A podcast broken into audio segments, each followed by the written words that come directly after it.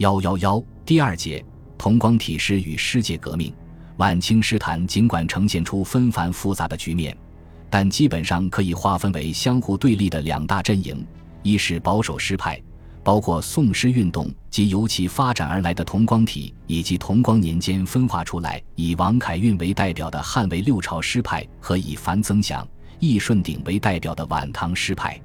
一是进步诗派，包括鸦片战争前后以龚自珍、魏源为代表的启蒙诗人。戊戌变法前后，以梁启超、黄遵宪为代表的新派诗人，以及辛亥革命前后以南社诗人为代表的革命派诗人，这两大阵营虽然同时并存，却呈现出不同的态势。保守派在晚清仍然有较大的势力，其影响甚至超过新派诗人，但从其发展趋势上看，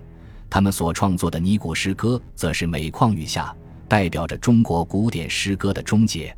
而进步诗派尽管一时势力还不算强大，但他们为新诗的形成进行了可贵的探索，对古典诗歌向新诗的过渡起到了积极的推进作用，代表着后来诗歌发展的基本方向。